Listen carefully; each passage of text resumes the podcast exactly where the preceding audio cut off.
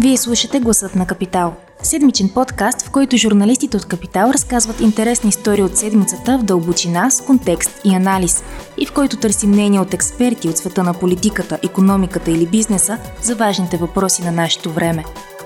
През последните седмици всички говорят за едно – евентуалната война между Украина и Русия. България също говори, но за съжаление не казва нищо особено.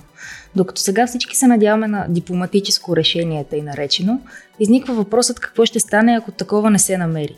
При всички положения обаче трябва да имаме предвид, че подобен конфликт би засегнал страната ни пряко.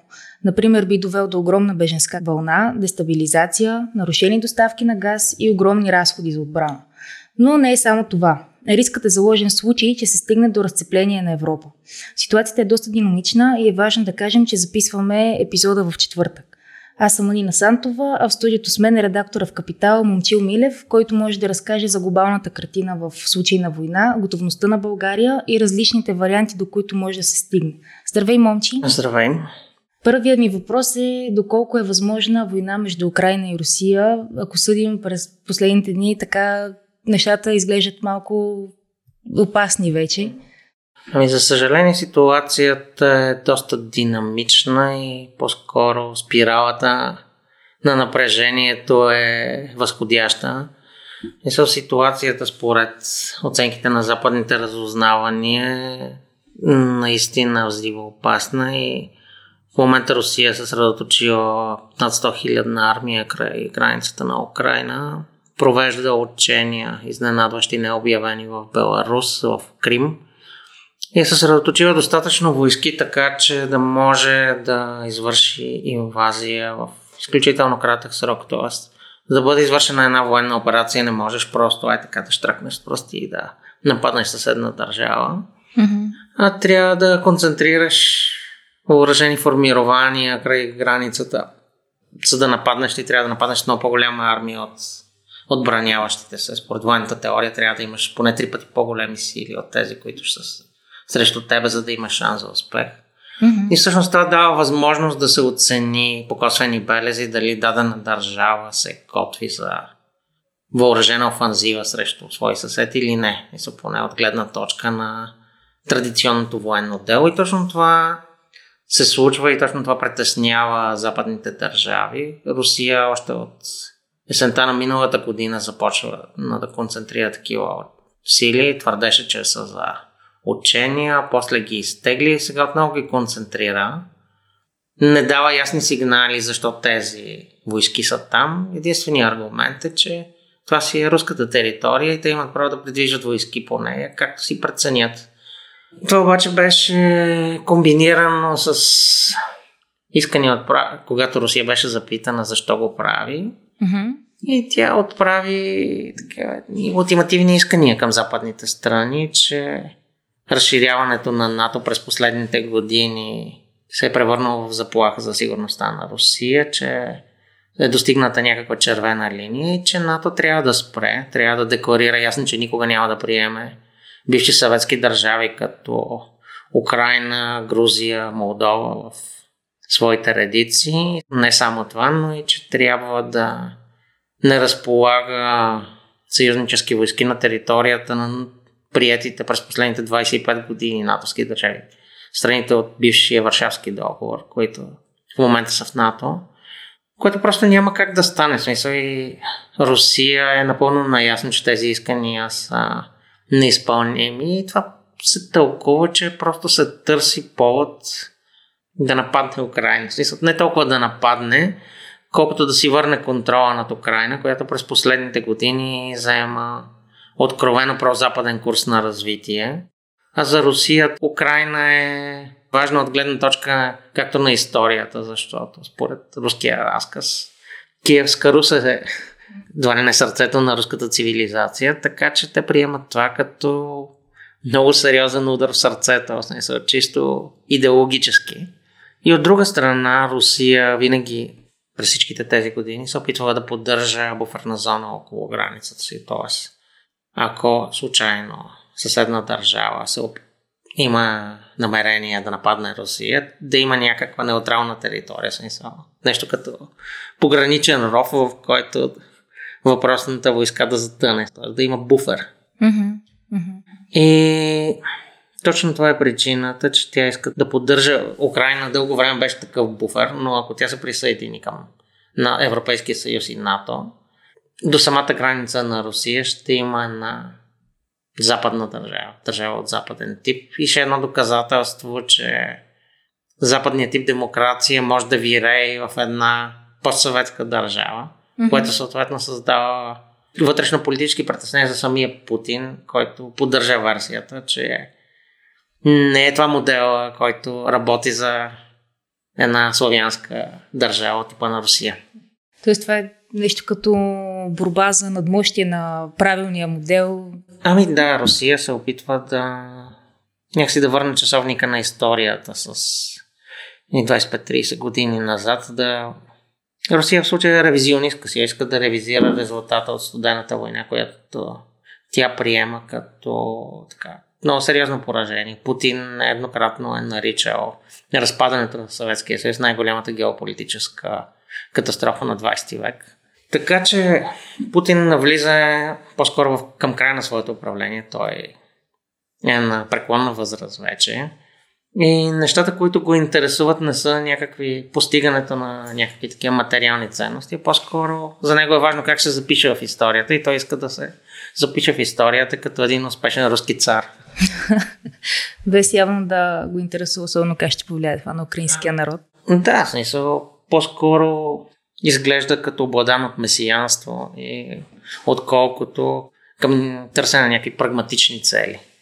И това е страшното, защото в случай би могъл да жертва животите на стотици хиляди, не само в Украина, но и своята собствена армия, която за разлика от преди 2014 година, когато анексира Крим, вероятно се сблъсква с доста по-свирепа съпротива от страна на украинците, за които това вече ще е отечествена война, защото Путин им отрича правото на самоопределяне, правото да бъдат държава.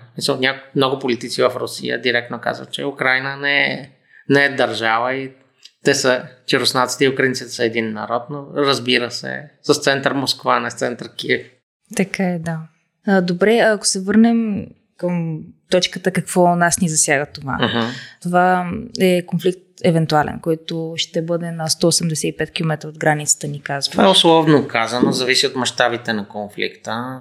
На 185 км е най-южната точка на украинската територия, най-южната, mm-hmm. където тя граничи с Румъния, но ако погледнем картата, черноморската яйца на Румъния е доста малка, смисъл, под 200 км. Обективно погледнато, Украина е по-близо до Варна, отколкото София. Не е ясно обаче къде точно и в какви мащаби биха се водили евентуални бойни действия.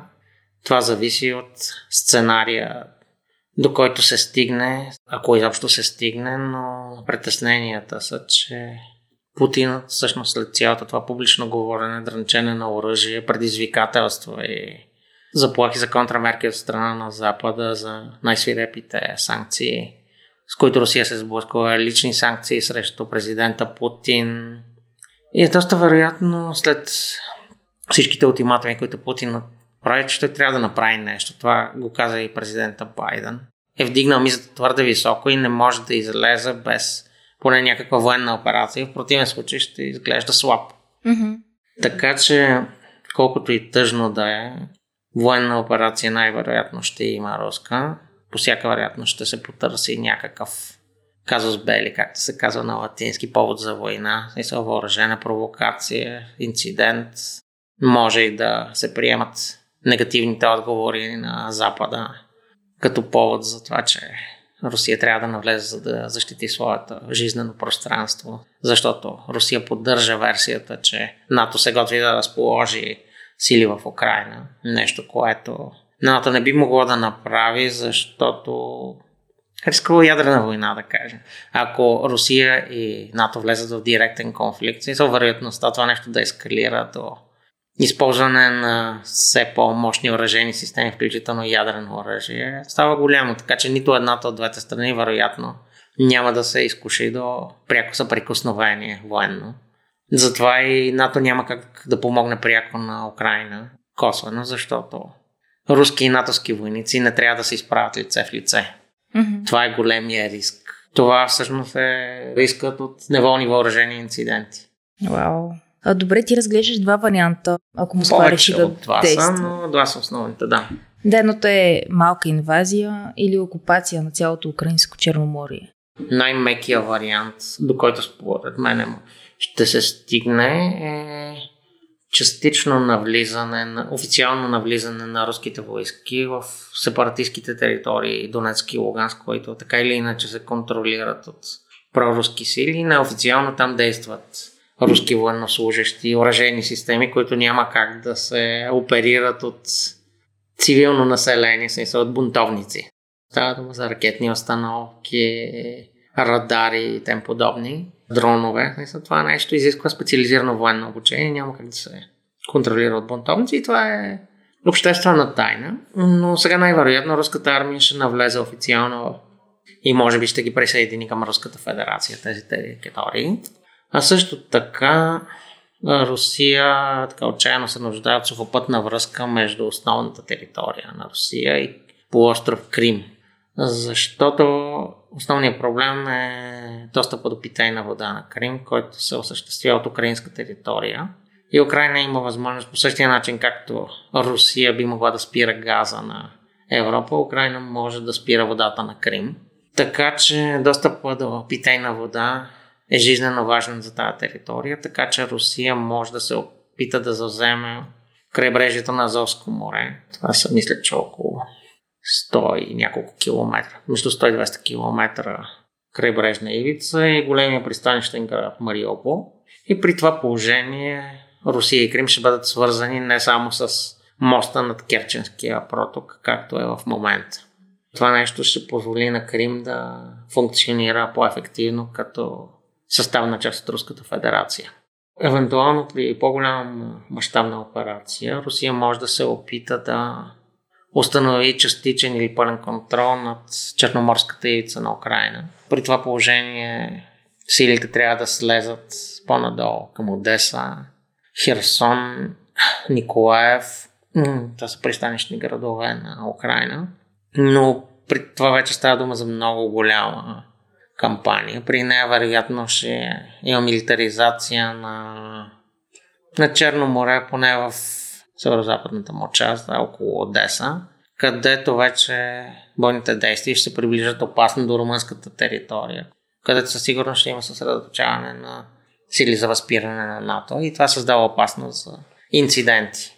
И при това положение, ако такава офанзива успее, Украина ще се окаже економически задушена, защото ще бъде изцяло отрязана от Черно море, което е основен морски транспортен възел. От тук минава почти целият износ на Украина. Той вариант обаче ще е много рискован. Всички варианти за мен звучат притеснително, де, но искам да те попитам какви ще са рисковете за България, ако нещо подобно се случи?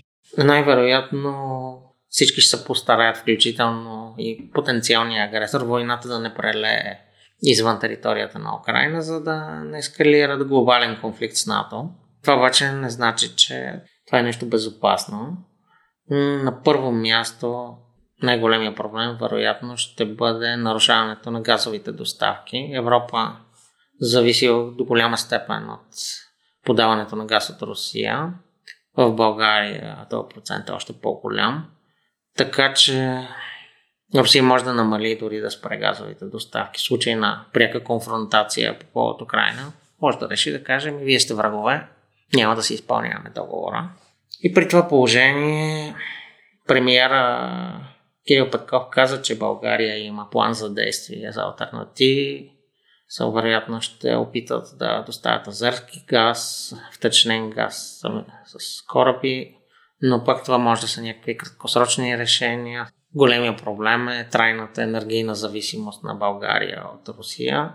Проблем, за който се говори от години, за който се прави малко. Интерконектора с Гърция едва ли ще бъде готов на време. Да, а възможно ли е да се стигне до, до дестабилизация на, на управлението? Преди да стигнем до политическите ефекти, е хубаво да кажем, че България трябва да се готви за, ако стане голяма война, там трябва да се готви за бежанци. Да. Смисъл, по различни оценки на високопоставени западни дипломати, ще има най-малко 1 милион бежанци украински. Не е гарантирано, че всички ще дойдат в България, но една част от тях ще дойдат тук. Спомняме си какви бяха проблемите с приемането на бежанци от Сирия и ставаше дума за много по-малко хора тогава. България трябва да се готви за това. То ще създаде проблеми с инфраструктурата. Всичките тия хора, вероятно, ще трябва да дойдат по двата моста на Дунав. Мостове, вероятно, ще бъдат постоянно задръстени в една такава ситуация. И тук е, идва и момента, ако ние искаме, внезапно решим след цялата пасивност, която проявяваме, да поискаме сили на НАТО да дойдат бързо да ни защитат, как ще дойдат тия сили? По същите тия два моста, които ще бъдат задръстени с бежанци, или пък с големи обиколки през Александрополис, гръцкото пристанище, или пък по суша през Албания и Македония. Но тук вече не може да говорим за бързо реагиране, говорим за доста реакция, която ще бъде от порядъка на не на дни, а на седмици по-скоро. По въпроса за дестабилизацията на политическото управление, това е потенциален риск. Най-малкото, защото виждаме, че има доста срамежливо, дали притеснително говорене по въпроса за разполагането на съюзнически подкрепления на българска територия. Не говорим за някакви войски, които да дойдат против волята на България. А става дума за военни формирования, които ние сами трябва да поискаме, защото военни способности Хикс в резултат на 20 години липса на реформи и не инвестиции в отбраната ни липсват. И идеята е НАТО да ни подкрепи с това. Въпросът е, че очевидно няма политически консенсус. Политическото поведение и говорене на управляващите го показват. Партията управляваща коалиция в лицето на БСП явно е против разполагане на съюзнически войски в България. Има някоя информация, типа на има такъв народ, чиято позиция по-скоро не е ясна, но доколкото те имат националистическо-патриотичен уклон, може да се приеме, че по-скоро биха предпочели да вземат неутрална и някаква такава позиция, което де-факто отново означава, че България ще, ще трябва да се оправя с проблема с собствени сили, каквито за жалост при настоящото състояние на българската армия не са много големи. Да, министра на отбраната Стефан Янев заговори за батальонна група като решение. Може да разкажеш какво представлява тя? Ами това е едно доста екзотично, както го нарече Христо Иванов от Демократична България, доста креативно решение. Управляващите специално Стефан Янев и хората в президентството са напълно наясно с състоянието на въоръжените сили. Наясно са, че определени участници в коалицията имат потенциален проблем с по-русофилско и антинатовско настроената част от своя електорат. Така че търсят някаква по-гъвкава формула, пред, за да не предизвикат политически сътресения. Значи въпросната батальонна група, грубо казано, е копия на батальонните групи, разположени в Полша и при Балтийските държави, това обаче са батальонни групи на големи натовски държави от типа на начина с САЩ, Великобритания, Канада и Германия. Те дават ядрото на една такава група и към тази група се присъединяват по-малки подразделения от други съюзнически сили. Тези държави, водещи натовски държави, са така наречената рамкова нация. Това, което ние предлагаме е ние сами да сме си рамкова нация, т.е. българската батальонна група не е на територията на някой съюзник, а на нас – на наша територия. Поддържаме в висока степен на бойна готовност. Тоест, тя трябва да е готова за бойни действия, ако не дай си Боже някой нахуе на българска територия. И към нея, понеже българската армия очевидно публична тайна е, че не е в добро състояние, липсващите бойни способности ще бъдат допълвани с чужди подразделения. Това е малко странно решение, защото самата идея на предното усиленото предно разполагане на НАТО е друга. Идеята е да се сложи войска от някоя голяма натовска държава, за да може условният противник да знае, че ако нападне това подразделение, това де-факто ще го вкара във война с държава мащабите на САЩ, Великобритания, Канада или Германия. В случай не е такъв, няма го този възпиращ ефект. Но според мен идеята на Стефан Янев е малко по-различна. В някаква степен сегашните управляващи се опитват да решат един дългогодишен системен проблем с нереформирането на българската армия и използват кризата като възможност и да поискат от НАТО да ни осигури бойна техника, да ни осигури бойни възможности в условията на криза. Тоест да започне реформиране на армията и изграждането на наистина боеготови подразделения от българската армия в условията на ескалация на напрежението. Аз очаквам, че в скоро време, може би, защото Стефан Янев трикратно тази седмица спомена, че тази година акцента му ще бъде реформата на сухопътни войски. И с сухопътни войски се опитва в продължение на много години да се купи бронирани машини и този проект не тръгваше. Mm. Аз няма да се очудя да бъдат осигурени бронирани машини от а, различни държави на НАТО, с които българските военнослужащи започнат да се обучават, кажем с помощта на американски или френски инструктори. Имаше една такава екзотична теория беше лансирана тия дни, че може би ще поискаме, за да не дразним руснаците, които много се дразнат от американско военно присъствие, че ще поискаме вместо американски да дадат френски войници. Така че може да станем свидетели от за опит да се комбинира бързо реформиране и превъоръжаване на сухопътни войски с ядро тази батальонна бойна група. Доколко това изгражда реален възпиращ потенциал, аз съм доста скептично настроен, но от гледна точка на реформата на българската армия, това може да има някакви такива материални ползи за, за армията и това да послужи за като модел как точно да си изграждаме сухопътните войски от тук нататък. Добре, ами ще продължаваш да следиш ситуацията отблизо. Със сигурност. И аз а, ти благодаря много за този разговор и се обръщам към нашите слушатели да прочитат и темата на брой, в която подробно си разписал всички сюжети. Благодаря ти аз. Ако този епизод ви е харесал и искате да слушате новите епизоди веднага, щом излязат, абонирайте се за гласът на Капитал в Apple Podcasts, Google Podcasts или Spotify. Обратна връзка можете да ни изпращате на podcasts.capital.bg или в познатите ви профили на Капитал във Facebook и Twitter. Музиката, която чувате в този подкаст е написана от композитора Петра Дондаков специално за Капитал, а епизодът монтира Тихомир Колев.